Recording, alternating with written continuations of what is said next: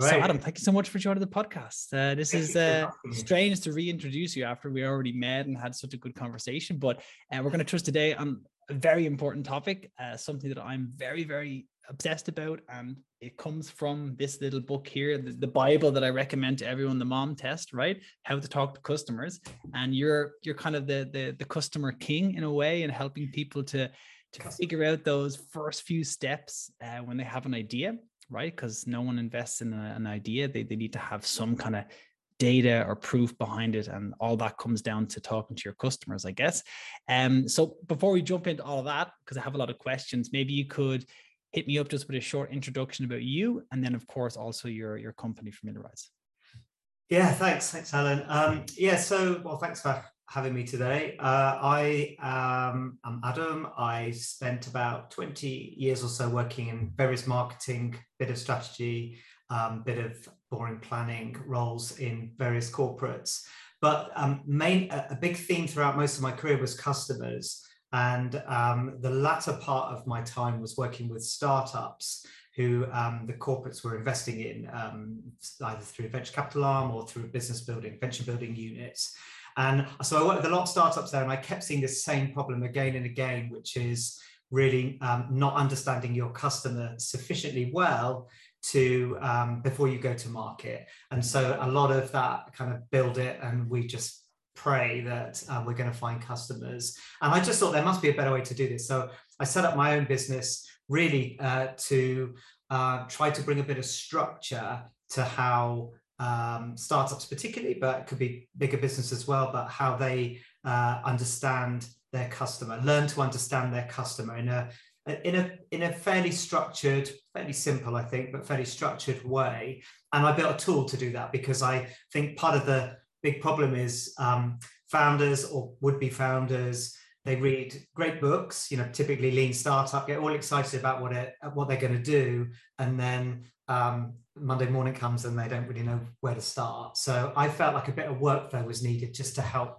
this light workflow that could help just help you make progress and recognize as well that founders dip in and out of this sort of stuff that it's not like they can give over a week or a month to customer discovery. So how do you capture what they learn accepting they're going to go off and hopefully learn a bit more by speaking to more customers and come back and and you know pull that in that learning into into the tool too and help them make progress a bit more systematically hopefully a bit more efficiently and the aim of accelerating product market fit and traction really.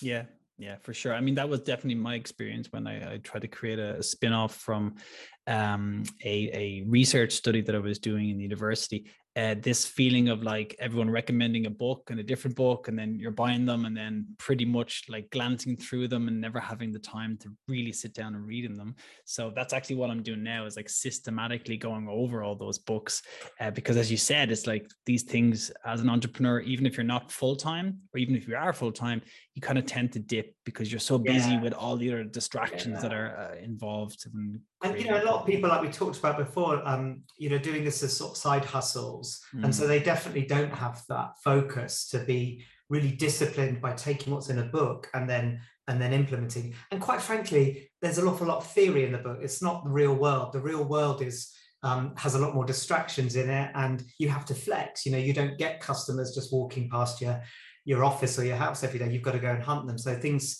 you need to bend with it. And i think that's where i felt like just a little bit of help to guide the the founder or would be founder through that could be really helpful. Yeah so that's sure. what so that's what the tool really does. It just provides a bit of workflow and then gets you as fast as possible into customer experiments so that you can go and start testing those hypotheses you make and um, and uh, and with real people yeah, I think anything that brings order to the chaos that is entrepreneurship and startup world is always very helpful, particularly at the very early phases, right? We're going to touch mm-hmm. on that mm-hmm. maybe later, but this is often a phase that is either missed by entrepreneurs or startups, or it's kind of seen as something overwhelming, or it's even overlooked in the sense that they just do a couple of customer interviews and they have this unfortunate thing about confirmation bias where they just kind of, oh, say, okay, I got one or two people that said they really like my product then it's done let's go build it and they will come as you said right yeah. so i understand um we'll, we'll get to that a little bit later.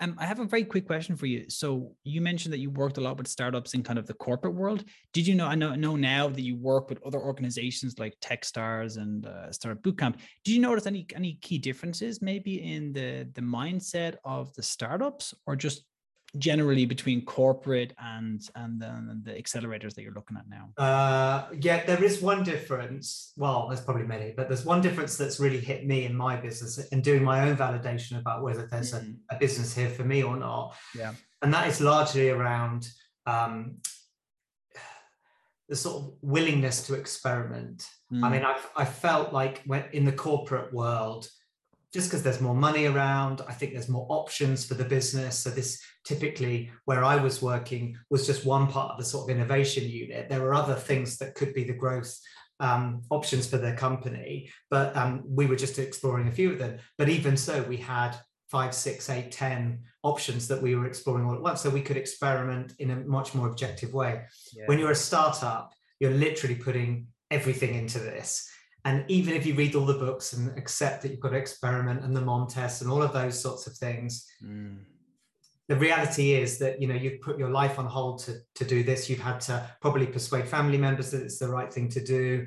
You've had to forego um, other enjoyable parts of your life that you can no longer afford. So you're kind of all in. And you know, mm. to your earlier point about confirmation bias, I mean that's one of my my Uh, bits of learning this year a lot of founders really when they say they're doing experiments they're really looking for the experiments that proves that they're right. And i understand that. I mean i'm like that too. So i observe this this flaw in myself it's a human nature thing right in a way. It is. And the more you, you know you load into this you know the more you know the longer you start doing it i think in in some ways it's like you have to prove you're right um, and of mm. course, that is probably the fastest way to prove you're wrong, just yeah. by plowing ahead.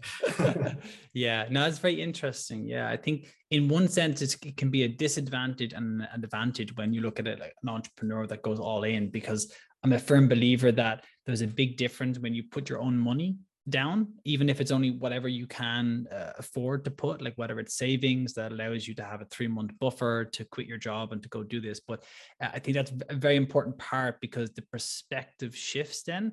You're not you're not taking the money for granted, therefore you want to put it in the right place. But then on the disadvantage side, I guess you're also like just in a, in a bit of a panic mode because if this doesn't work, as you said, uh, you've put everything on the line, and the longer it takes, the the more it is kind of stacked um, and I'm like, I'm watching the the dropout, um, Theranos, the, the oh, famous yeah. example now. At the oh, moment. Yeah, yeah. And you can see that happening. Yeah, absolutely. One lie or one kind of like, can we just extend this mm-hmm. a little mm-hmm. bit further to buy a little bit more time? It's this uh, the, the panic. But I saw that plenty of times in corporates too. Yeah, you know, projects, projects, businesses were kept um, being funded way beyond um, any kind of evidence that suggested there was a market for what they were doing. So, you know, corporates, of course, haven't got it right either. I mean, it's just, it takes real skill, I think, and it takes, um, it takes real objectivity, which is very, very hard. I think, you know, whether you're in a corporate and your career is tied up with this, or, you know, promises have been made to other parts of the organization because of what you're going to be delivering,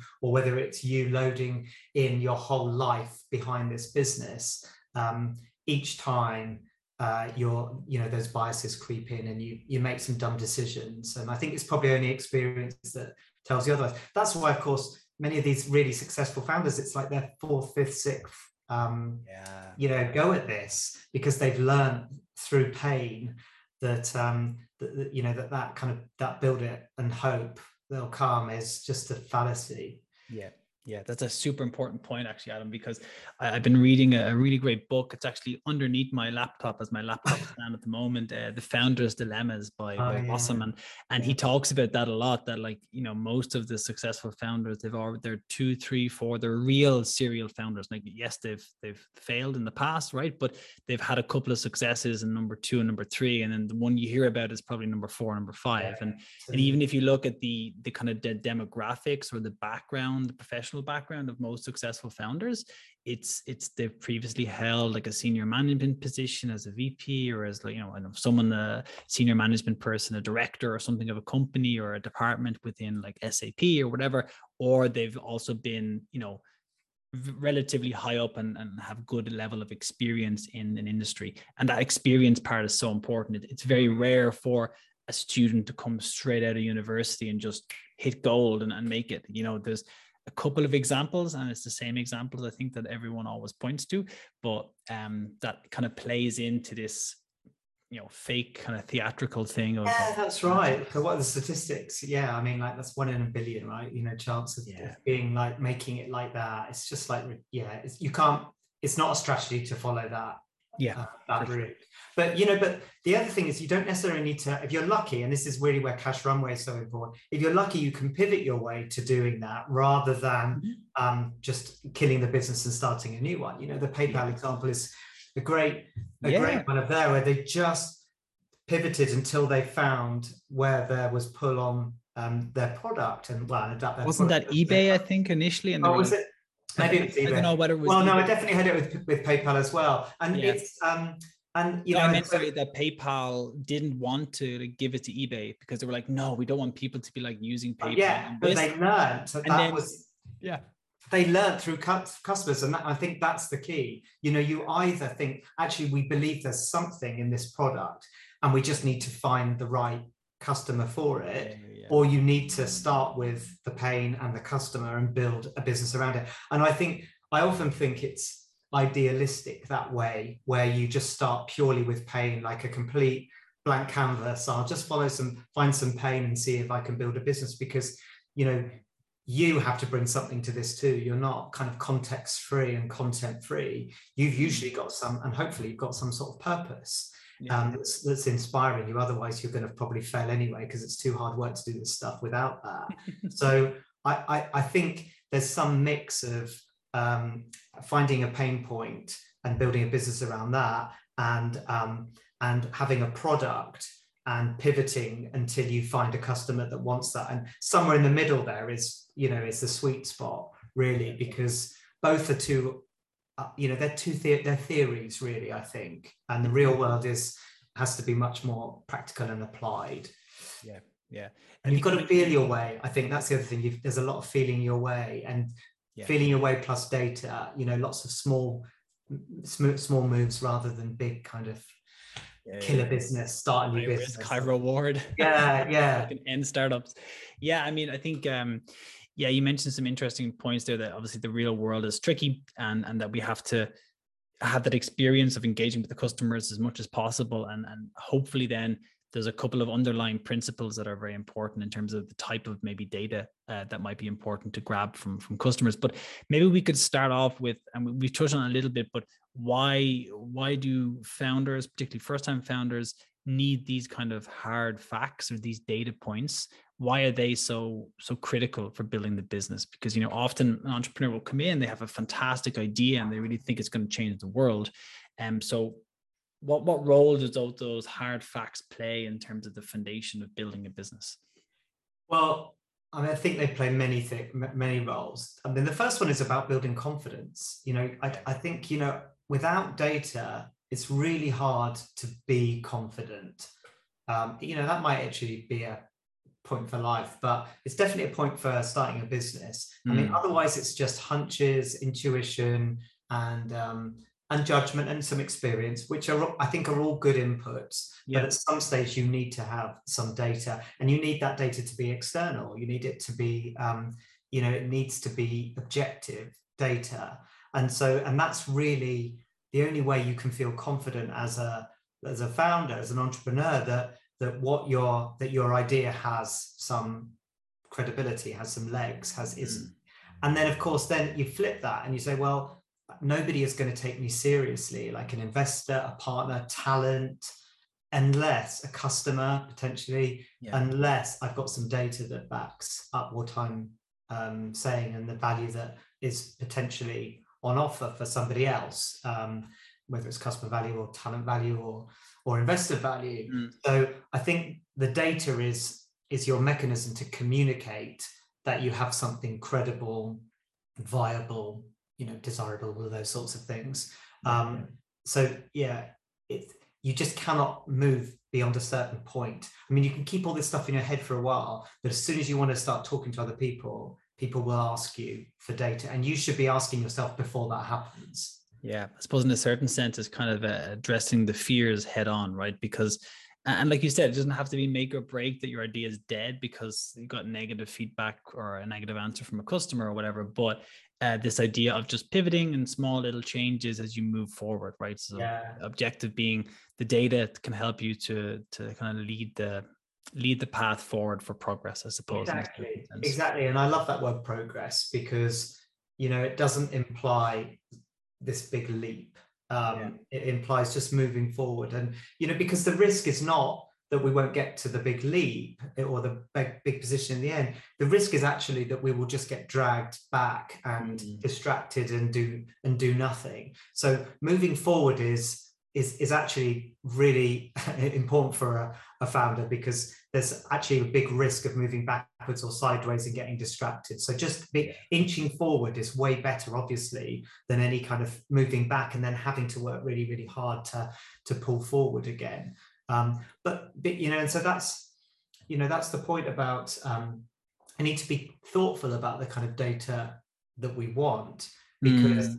again, it's really tempting to say, well, I'm only going to pursue this business if I get, um, you know, click through on my landing page and I get a conversion, you know, within three weeks. You know, otherwise I'm going to kill this business. You know, and I know all the theory says that you should do that sort of stuff, but there's just a there's a reality that you, you might need to work a bit harder than, than that, um, and you may need to um, you may need to invest more of your time to understand what it is your customer wants before you start gathering the big important data like sales yeah. um, or leads even or anything like that there's other kinds of data that you can be um, gathering that will start to give you build that confidence and sometimes all you need is just the confidence to move ahead another week and give and give this mm. another month or give this another six months you don't need to think is this going to be a business in five years otherwise i'm just going to stop it now you know, I would say if you're in that kind of frame of mind, you're almost that objective. The question I would have is, is this the business for you? You know, do you, do you care enough about solving this problem? Yeah. It sounds to me like you more care about just making money and making a business. And I think that path between where you are today and where and making that business is so rocky and so painful yeah. that if you don't have that purpose and, and, and will to do it and passion, I think you know you'll probably go work in a corporate maybe because yeah, go and get have security. You'll have potential. yeah, exactly. Yeah, exactly. Like safer structure in a certain sense, right? Yeah. Yeah. It's very interesting everything you've said because I, I kind of firmly believe that. I mean, first of all, I like the way you break down the problems into almost sprints, right? It's about progress, and progress means it could be learning that whatever you thought this week was like rejected by a customer based on what they told you. Therefore, you can knock that off. That's a good lesson because you don't want to learn that like five months later, right? When you've already invested more time, more money, uh, you want to you want to learn uh, through very very small experiments. And I like that process. We, we, have used that in the accelerator where I've worked or the incubator where you have these two week sprints and you really just try to achieve some level of progress that whatever is the low hanging fruit for your company in the, that short space of time. I think that helps to make everything much more manageable as well because. Mm-hmm rather than running in 20 directions, you run in one. And another thing that I think is really important is that you almost need to become over the, the lifeline, let's say the first three to five years, if you were to look at that um, of starting a company, you need to become almost get your doctorate in your customer and your business, you know, like become the expert. And I think a lot of people think that they might be the expert, but they haven't put in the work in terms of understanding the customers and stuff. And I don't mean that you have to go back to college or anything, but I mean you know, if you're going to be the CEO, you're going to be one of the founding members, you need to know this business inside out in every yeah. single possible way. And there's just, there's no bypassing putting in this work, right? And it's not just in the beginning because there's many companies that don't have product market fit even after a series A, right? So they yeah. still have to continue to talk to customers to learn from them, etc. Um, so maybe it's never can... ending. It's never ending that, and it shouldn't yeah. be course either. I mean, even, uh, the successful businesses all, you know, even they all focus on that customer insight, the customer intelligence. It just becomes easier when you've got lots and lots of customers because it becomes, you know, like Tesco with the club card or whatever, you know, yeah. and Apple with all its data on us or in Google. It just becomes much, much easier. Computers can handle a lot of that at least yeah. you know not everything but they can handle a lot of it. In the early days you're just you don't have that data and it's so it's really really hard. It's basically like a flywheel that you know it's really really hard in the early days and it just gets easier as you get more and more data as you build your relationships because you can go back to those existing relationships and say can you help me again? You know can you answer yeah. some questions? But what i really liked in what you were saying as well around the sprints is it's making this systematic so that you're not thinking if you think oh you know, on, on you, you set you set your plan for your sprint. Oh, we'll do some customer discovery this week. I can almost guarantee you won't. You'll get to the following Friday and you'll have done nothing. You know, uh, because it's it's hard work. It's always easy to just put it off to the following week. So it has to be something that is is, built in. And and I, I really like that idea. In fact, I just talked to a client just last week about this idea of at the beginning of the sprint, um, setting the um, it's almost like the success criteria to mm. go to the next sprint. And and it and it's involved a customer. I mean i know a lot of people do it like as the product owner as the proxy for that. And so you have a demo at the end of the sprint and you know the the product owner effectively blesses that you you go on. But for a small business you don't really want all that faff with product owners and everything so so why not get in front of a customer commit to get in front of the customer that gives you the two weeks to organize it and mm. maybe you know by the you know uh, you know seventh or tenth eighth day of the the sprint you're you've got a meeting with the customer you're showing them what you're doing or what you're thinking of doing and you yeah. get direct feedback and that becomes a data point that you can then use to justify mm. your progress your you know you move to the next stage so I think it's all about making that really systematic so it doesn't feel like a friction. It doesn't feel, um, you don't feel anxious about it because it's just part of how you work. Yeah. And crucially, you're building those customer relationships. So it's really easy for you to just pick off a couple of customers from your list that you've spoken to in the past and say, yeah. hey, we've made some progress here. We'd really love you just to um, see it. Could, could you spare us 15 minutes on, you know, on the phone this week? Super easy, very relaxed much easier. You know, you have to go and find customers, which is super hard. Yeah, yeah. I think that that approach is, is what I use for for social media as well. I mean, it's a bit of a, even when you're applying for uh, for investment, it's a little bit of a volume game, right? You need to have a large amount of data or a large yeah. amount of contact points, and like, why not do it now? Because no one knows you, so you can start to build up, as you said, this beautiful CRM. You know, so like yeah. a kind of a list of customers and, and and which ones were positive, which ones were negative, and then you can always dip back into that in the future. Yeah.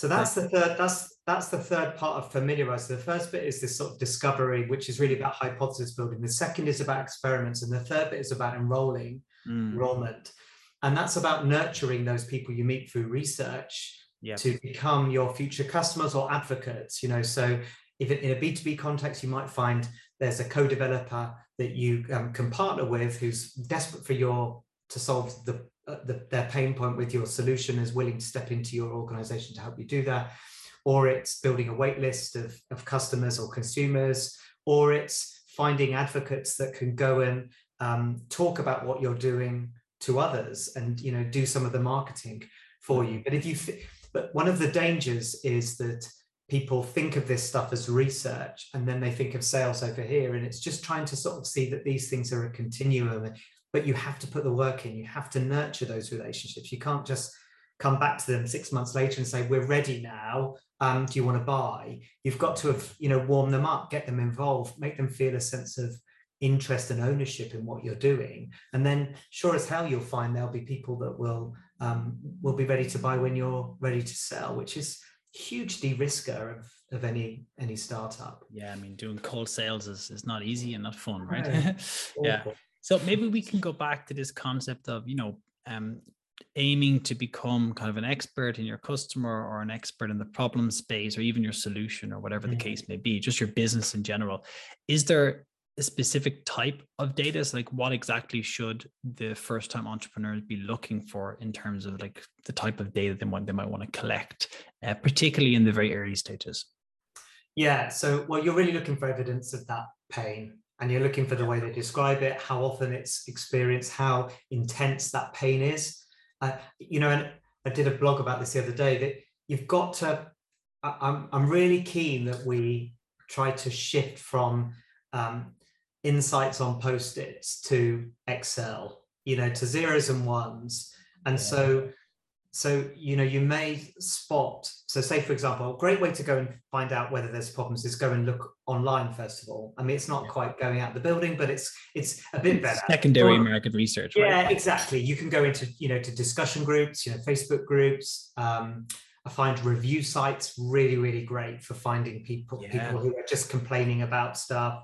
You know, Reddit, Quora, all those kind of places. Yeah. Googling just competitor product reviews, right? Yes, exactly. Go on App Store, you'll see a bunch of people who hate your competitor. Um, that gives you great, um, great insight. Um, but the key is to um, so recognize the insight, turn it into a hypothesis, so something that you can test objectively, and then instead of just spending another hour finding people that are saying the same kinds of things, you're getting zero, you know, do a tally chart, you know, you're getting zeros and ones against these hypotheses. Yeah. And start to build your confidence. That's a super easy way to test whether there seems to be something going on here that could be a potential um, business opportunity for you. Mm-hmm. It's really, really light touch. This is the sort of stuff that anybody who's doing a side hustle alongside their job can just be doing at the weekends mm. you know an hour or two can i see that what you know what um, can i see evidence that i can turn into zeros and ones that tells me there is a problem here? And then of course brilliant those are the places where people are talking about it. Can i go and speak to any of those people? Will any of them speak to me if i say i'm trying to build a i've read about the problem you've got sounds awful. I've been trying to build a solution that that um, tries to address this. Do you think you could just spend 20 minutes on the phone with me to ask you a few questions? If they say no, say, would you mind answering these questions then on the survey, just so you get some data? Yeah. But the same approach with the interview, hypothesis that you can test yes or no, so that when you have the interview, not only you're hearing some nice insights which can lead to your future mm. hypotheses, but you're you're ticking against your hypotheses, and then you can put that into your Excel or into Familiarize if you want to um, nice, it's cool. Yeah. Nice plug, Adam. um, but that's that's the I think that's the approach, and so you can see how easy and um, it's not intimidating. Something like that. It's not like you're having to phone up some corporation and uh, try and get a you know a cold a cold call. You start with the receptionist, and she's yeah. trying to block you. No one wants to have that conversation. No, this is that doesn't really understand what they're even asking yet. Of course not. And so what you're doing then is not only are you um, learning about the pain, but you're learning about the language. You're learning about how people talk about this stuff, which is probably different from how you would talk about it. you know, that's that classic problem. As again, in fact, founders often build solutions for pro- problems that they've um, gone through themselves. Yeah. And so, yes, they've got a lot of empathy, but as soon as they've switched to become a seller of a solution, they're no longer the customer. So they need to have that objective um, kind of immersion, really, in um, in the customer's world and the language and uh, you know and uh, uh, you know and also the context of that problem. It might be different from the problem, the context of the problem when you experienced it. So you learn so much. Yeah, I think I think also one thing that can come out of collecting that type of data around the problem is that you realize when you start to maybe say get 10 or 20 different customers that you've spoken to you realize that actually there's like different segments of customers that have maybe slightly different problems right? So um, a good example i think was actually in the mom test where he was making an idea or made up an idea about developing an app for students and uh, they were getting like different feedback that were like would have involved creating like 10 new features that would like it's just impossible. And he just kind of made the point that the reason why they were getting such different feedback from their customers was that it actually was ended up being five different customer segments. It could mm. be phd students it could be parents of uh, of younger students or, or whatever. So often you'll find, I think, through these customer interviews as well, and the discovery phase is that even though you may be your customer, you're just one of many potential markets within that area and um, that would be applicable for for being able to sell to right? Definitely. And this is one of the limits of um, personas because i think they can focus you too quickly on a particular segment and you miss a bunch of others. I mean there's a whole load of reasons why personas can be uh, flawed but but that is one of the the problems. That we can miss other customers that might need our our solution more. So you know it's good to think of this uh, jobs to be done as a sort of alternative uh, approach. Yeah. i really like that idea of a customer hiring my product to um, you know to to complete a job for them to to, to, yeah, to focus on the benefits right and the outcome exactly and then i think you then sort of get away at least for a while um, from thinking about personas because there could be multiple types of personas that might need that same job to be um, yeah to be done I, I often find with personas as well sorry to interrupt you adam but um, I personally just to say I don't like them when they're in uh, pitch decks. I just think they kind of just oh. oversimplify and yeah. often often they over oversimplify the customer and again they, like you just said they become entrenched almost that this mm-hmm. is the persona that this person magical person john that has two children and, and a wife oh, that is the person that is going we're going to sell to but you know when you when you look at it there should be at least five or six different potential customer segments right and and the second thing is that often they're very they're they're completely hypothetical or mm. they're based on one customer interview so mm. then you just kind of i mean is there really going to be like you know a thousand five thousand johns out there that are that are in this exact same persona i feel that it just makes uh it kind of over niches if that if that's oh, word, totally the whole approach right yeah. i totally agree and it's just too shallow and it's it's superficial yeah. and it's um it's it's static as well you know yeah. we're all we're all different in different situations as well I, you know it puts us in boxes mm. that we're you know i'm a different person when i'm a dad from when i'm um you know at work every day you know i've got different kind of and it misses some of those sorts of things uh, you know and you know to the specifically onto the pitch deck mm. you know you have to think if you were an investor and you saw a pitch deck with this picture of john or you saw some data that said we'd spoken to 50 customers we've got these these hypotheses here we've got them validated you know 89% of people agreed with these these statements yeah. we've got a wait list of you know 30 of those people that were interested i mean how much more compelling is that if you're an investor than you know so for me it's data every time yeah. i mean have it in there because some people will invariably have it in your backup. And someone will invariably ask, who's your ideal customer? But I would much rather tell that story through data than through some made up made up 100%. picture. Yeah, now I can get a clearer picture actually, and, and, hopefully the audience can get it as well, the listeners and the viewers, but of, of how that data can be so important then for just not just your pitch deck, but general communication because yeah, it, it just it, it, gives hard facts, right, to to what you've what you've learned already. And yeah. the other alternative is sometimes like I mean, I made this mistake where I said mistake where I was talking about helping dementia patients, right? But I mean, God, you look at dementia, right? That was my failed startup idea. I mean, you could you could break down that segment in many many different ways. You know, in different types of dementia and Alzheimer's disease, you could break it down into the different stages that they're at, um, and that's, I think, an important point that I read before uh, in Crossing the Chasm, the, this book on, on the essentials of marketing, you know, with that beautiful curve of the early adopters and the innovators, and then all those different type of customers you're going to have that even though you think the early adopters, the first customers you have are here, they're actually very different than the innovators and then they're very different than the early minority or the early mm-hmm. majority and then the late majority these are all very different um, market segments that require a completely different approach in terms of sales and marketing and it's the exact same when it comes down to um, you as an entrepreneur trying to figure out who is the best one to, to kind of like go with first who's the most willing to be risky and experimental with you and your idea uh, who has the biggest problem that you can hopefully solve uh, you know, in, in, in, a short period of time. And, and it's work, right? It's yeah. work. This. It's not. Yeah. I mean, this. Is, somebody said to. I was on a course not long ago, and a guy just said, "This is your job as the founder." You know, and it's it, it's amazing how few people would would see it as their job, but this is your job.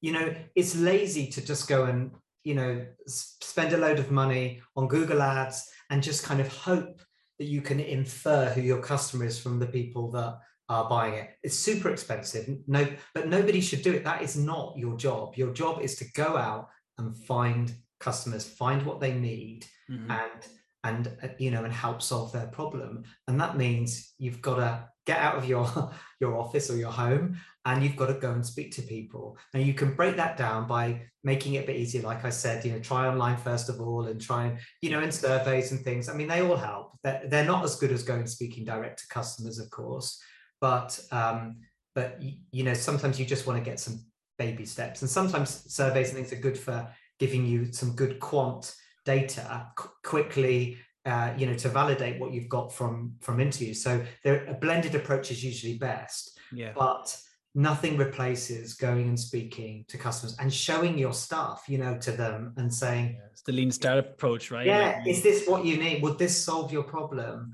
Because you know and i learned this the hard way myself just like you you know you show it to somebody and people well they're polite usually. So you have to have got to get really good radar to to to pick off the polite yeah. um polite responses from the real thing and you know it when it happens. I think i said to you this yesterday i had this yeah. experience where a, a, customer was really pulling on what and i was showing the product and she was just like oh my god has it got this? Has it got and i was like yeah yeah and she was just like and you know that feeling. That is the feeling you want. That's the emotion. unfortunately it's not enough. the emotion either either positive or negative from the customer because the worst thing ever is just like a yeah. bland interview where there's no like peaks and troughs in terms of emotion right? Because in the end that that's what shows either a very big pain if it's a really negative reaction of what mm. they're talking about that they they can't get done in their in their job or if it's like as you said a super excited person i mean that's mm. what they say look for the extreme emotions yeah i agree the interviews and i think in most cases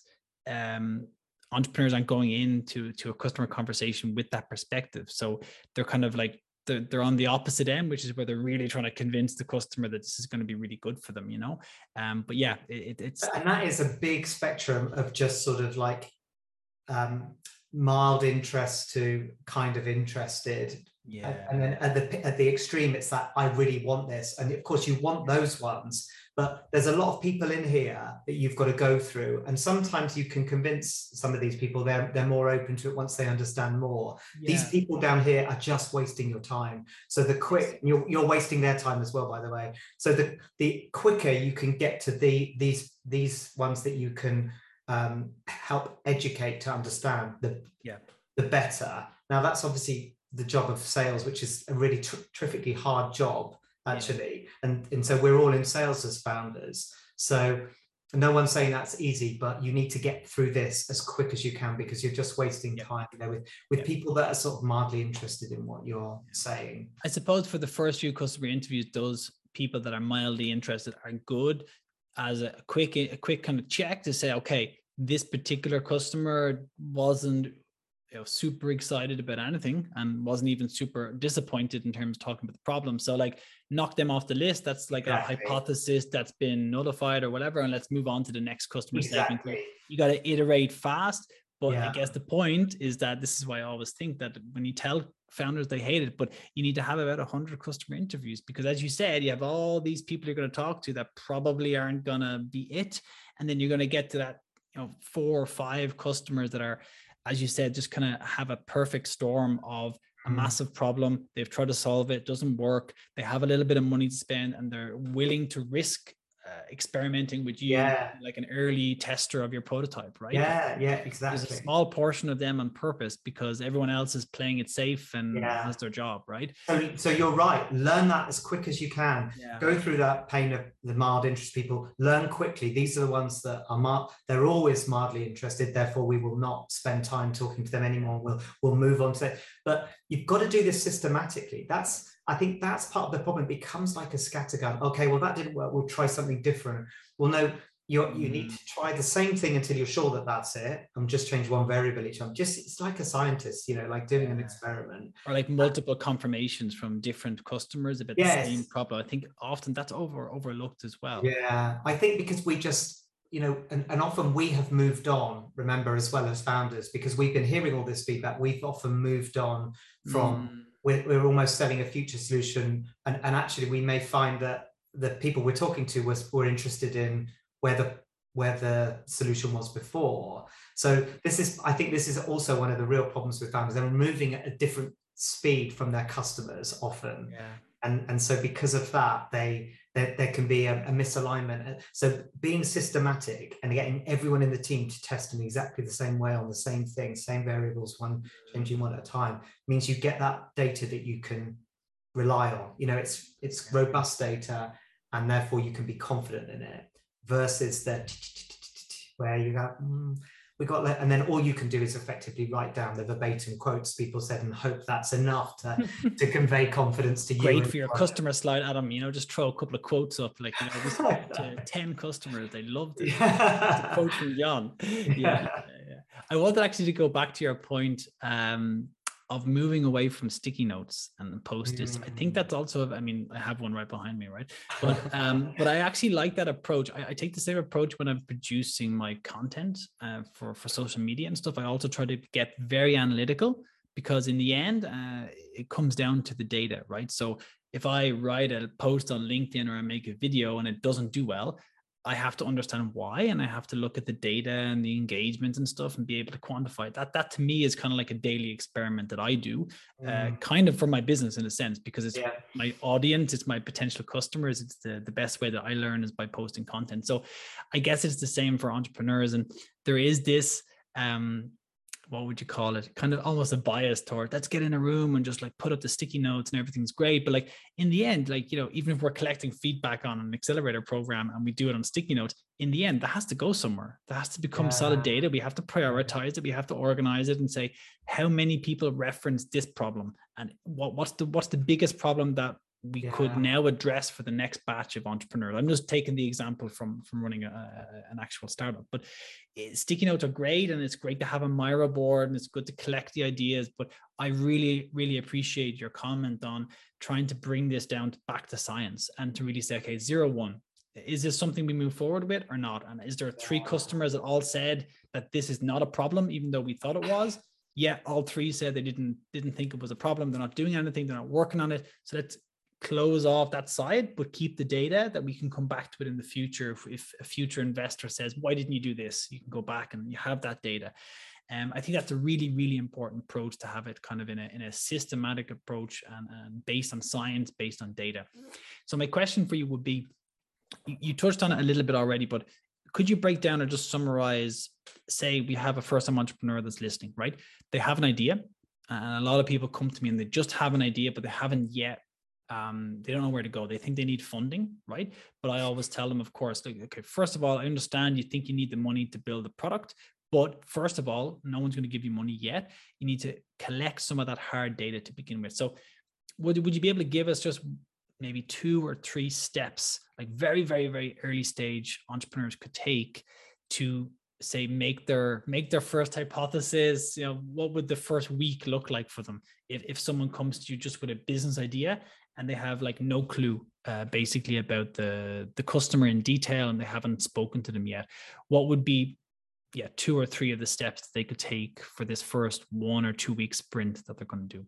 Okay yeah so i mean i think the first thing is for them to they need to build empathy in their customer. That's the first thing they need to do. Yeah. Um, and you know as soon as you've got an idea there's a risk that you just yeah. plow ahead without any of that. And so I think, regardless of what you know, there's a bunch of different tools to help you do that. Customer journey mapping, you could use Familiarize. Uh, there's um, there's you know uh, personas, whatever it is that you you know is your sort of preferred poison uh, uh, uh, uh for, for for getting to empathy. It sort of doesn't matter. Um, but you need to go through that. And so mm. in, in Familiarize, for example, there's a focus on the struggle. What is the customer yeah. struggle? So what's the pain? What triggers it? How intense is it? How often does it happen? Um, so you kind of ignore the, your solution. Ignore your solution as, yeah. far, as long as possible. What um, what's um, the pain relief that the customers um, relying on today? Um, because that will mm. give you an idea of the um, kind of alternatives, competitors to your. Okay, so your that's kind of going towards the question of understanding, like, what are they doing now to try and solve the problem? yeah, and sometimes, yeah, and sometimes they're, you know, they've botched something together to solve that problem. Yeah, you know, yeah. classic sort of Excel macro that's doing something linked to something else, to something else, something else. You know, so in a business context, but different in consumer. Um, so I, I think they would should definitely spend a week doing that, mm. doing that work to try and think about it.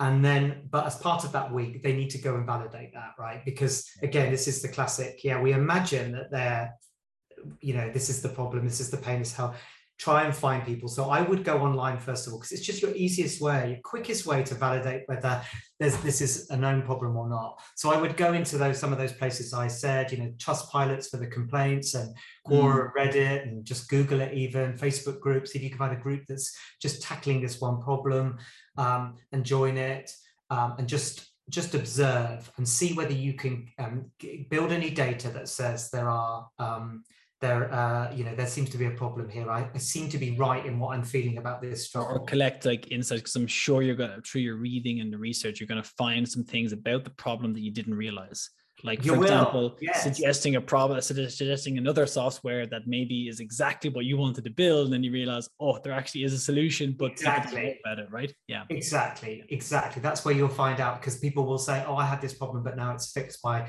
competitor x and you like oh you start looking okay it's exactly what i was going to do. Okay discount as quick as possible. Mm. and then i think as part of that again it should be in your first week just try and reach out to a couple of those people. Contact you need you need to contact more people and they're going to respond. So contact 10 people and just see if they'll have a quick conversation with you. I'm thinking about doing a business. It seems like you've got this problem. Yeah. Could you just spare me 10 minutes? I've just got five questions I'd just like to ask you. Make it really simple. Be really clear you're an entrepreneur because people like helping entrepreneurs and founders and you're looking you're not selling yet right? you're not selling i'm yeah. looking for advice before i before i proceed with this business idea I think that would be a week really, really well spent. Yeah. But in that week, what I missed before you went and spoke to somebody is building those hypotheses so that when you have those calls with people, match maybe that's in your second week, calls with people, you've got something very objective that you can test. Mm. Yes, no, yes, no. And then at the end of that two weeks, you should look really hard and say, is this idea is it is it is it desirable does it meet the, some sort of criteria around desirability. Customers seem to want this. And then is it viable? Is it a big enough audience? And you've just got to have a bit of a gut feel around it. You might even have a, a view on feasibility by that point because you might have started to see some other competitors and you might have seen actually it looks like there's some big hurdles um, to get into this market. You know there's some big players. Google's interested or whatever. It's usually one of the sort of ways to kill an idea. Um, you know, and just see whether there's um, there's barriers to, for you doing this technically or um, competitively or yeah. some other reason, and just have a really cold, hard assessment. Is this the idea? But you know, if you're lucky, it you may have found all sorts of other things by doing this too that might think, well, actually, we think there's a niche just in this bit here that we could play in that the competitors aren't, that there is a subset of customers that seem to be interested in. That's where you can find those niches. It's always great to go for a niche and build and yeah. build out from that. Super. So I think it's a good it's a good perspective for for the first two weeks then nearly two separate sprints. The first one, of course, is to do your homework, right? To do your own research and to build up what whatever you think your hypothesis is about the problem, right? That uh, customer X has this problem because of time or whatever the biggest uh, kind of um, you know factor related to the problem mm. is uh, and then to kind of develop i suppose a short list of a few of those people but maybe between five and ten that you could reach out to and i think 10 is a good number because you know you might get two you might get mm. three but you're not going to probably get all 10 so it's good to have more than you need and then you can have a few of those conversations in week two uh, like you said kind of like narrow down where you, I, I would even encourage people like you can do this and familiarize, but you actually write out the hypothesis of what it is. Um, and then you can obviously go and test that and just ask questions around that problem in, in week two. I think that's a that's a really good like couple of steps that people could take. yeah. yeah. practical. And by the way, free. You know, you've not spent any money. You've not had to go and do Very some important. silly Google Google ad campaign to go and test this stuff. You have just you've spent no money, just a bit of time and you've hopefully learned an awful lot that can build your confidence either way. Actually, it turns out it's a dud idea, but maybe there's something else, or it's uh, it, there's something in this, and we're now going to move to the next level. So then, in two weeks' time, I want to know X, and so set yourself that goal. Yeah. And I want, and I, the way I'll prove X is by some sort of customer validating that. And so, you know, just setting those kind of goals every two weeks can be really helpful at making sure that you're you're making progress with intention rather yeah. than just like by luck. And also, you're getting some external validation of that progress too. Mm-hmm. Yeah, no, that's great. Super. So you could even break it down that at the first couple of weeks you focus more on like your first goal in the first two weeks is to understand what the problem really is and yeah. the main drivers of it. The next one could be then focus a little more on narrowing down like what they've tried in terms of solutions or what they're using right now. And you can like kind of build up this perspective of the market, the customer, and the problem over over a period of time. But like you said, you're not just running in every direction, you're you're mm. making progress over these couple of sprints and yeah. it gives you that confidence to better understand them and and just to say anecdotally like i was um, supporting someone just a little tiny bit, a bit of coaching over a whatsapp group that i have and um, someone reached out to ask like what they what idea they should you know how they could move forward with their idea and I, I, told them to go talk to customers and then a couple of weeks later they got back to me like oh my god like i mean you you when you talk to people like they tell you stuff.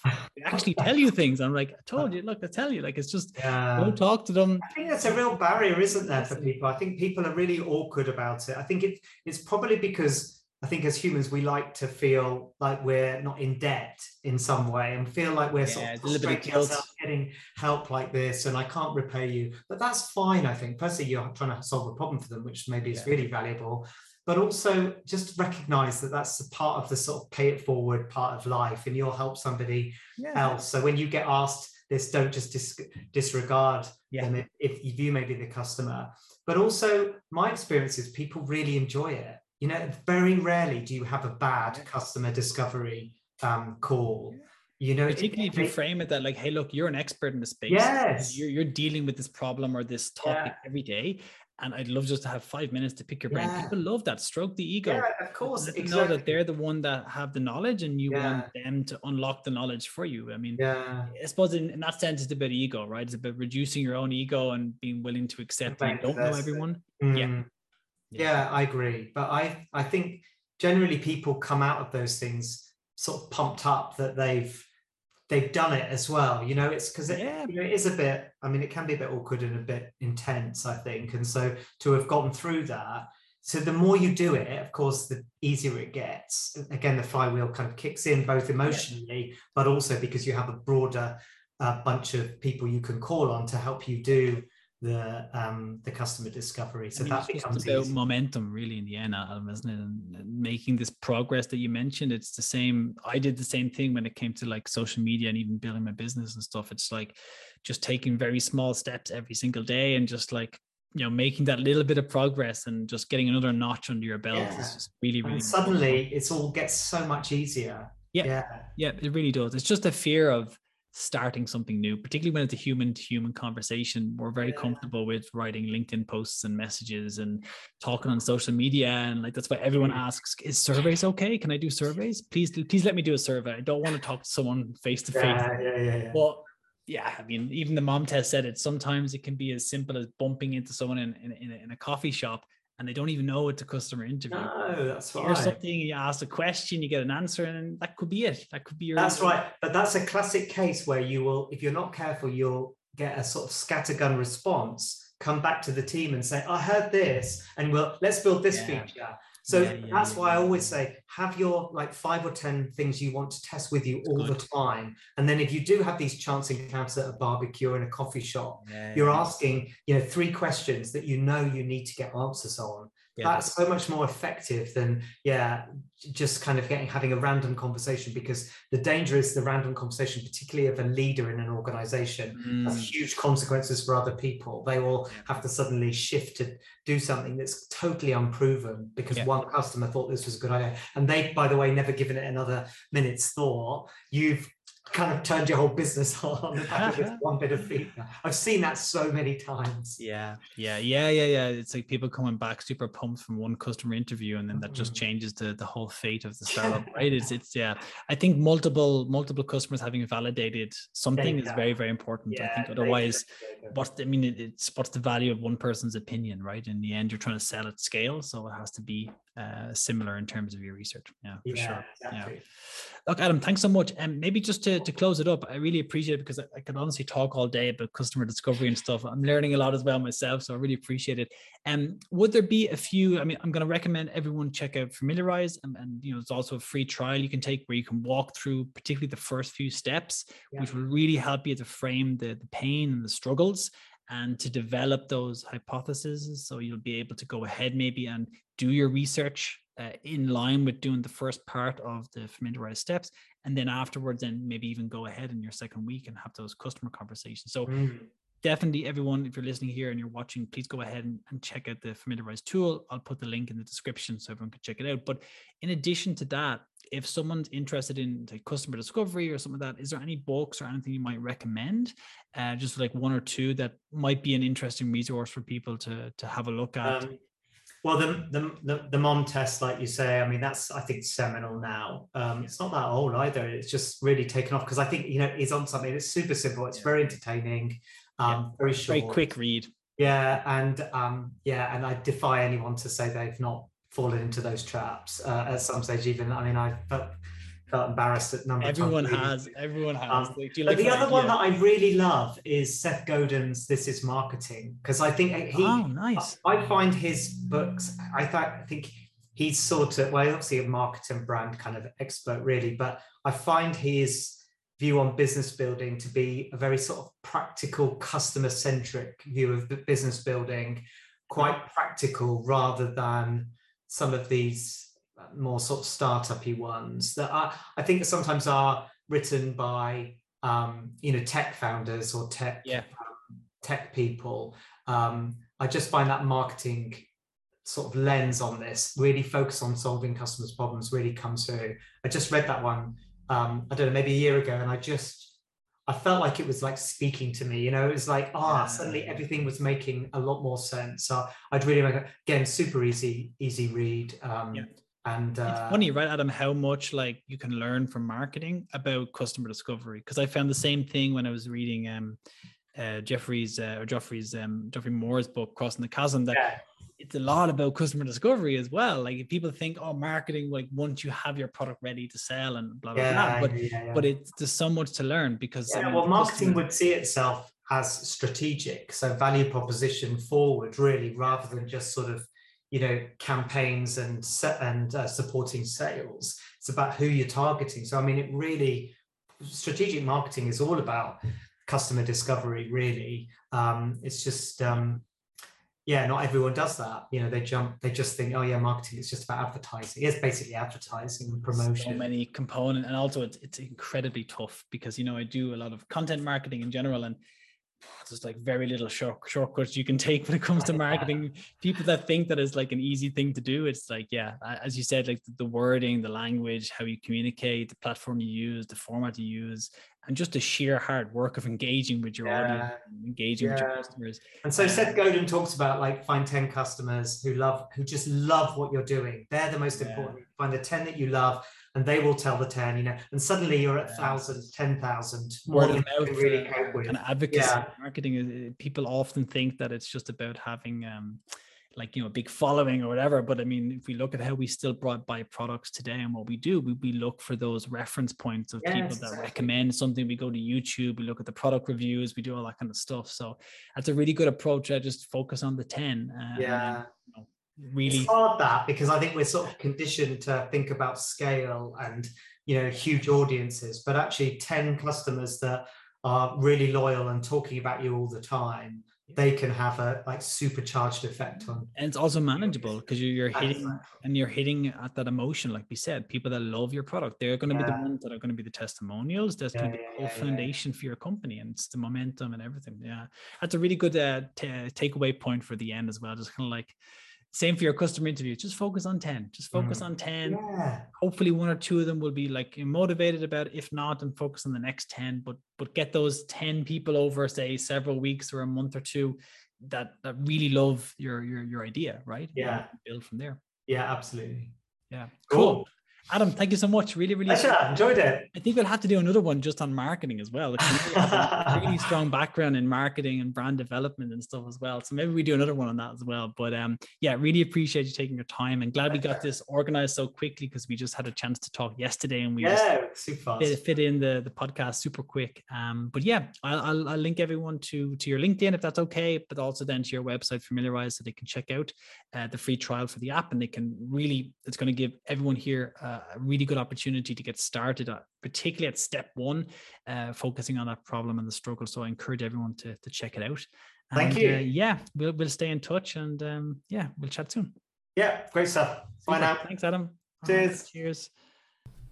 Thanks so much for listening to the podcast, folks. Uh, hope you enjoyed that one. Um, for me, definitely customer discovery is one of the most overlooked and uh, definitely underutilized, but most important skills or parts of building a business uh, for every single entrepreneur. So I hope you enjoyed that conversation with Adam. He really is an expert in this context. Uh, make sure to check out that app, Familiarize, and also um, make sure to head over to theStrongStartup.com. You can sign up to our newsletter there so you don't miss any future updates from us. And also, um, you can check out our free startup toolkit. We've also got a weekly blog and lots of other t- cool things for you to um, improve your education and hopefully help your startup to grow. Uh, you can also feel free to reach out to us at info at theStrongStartup.com. Happy to answer any of your questions. Ciao.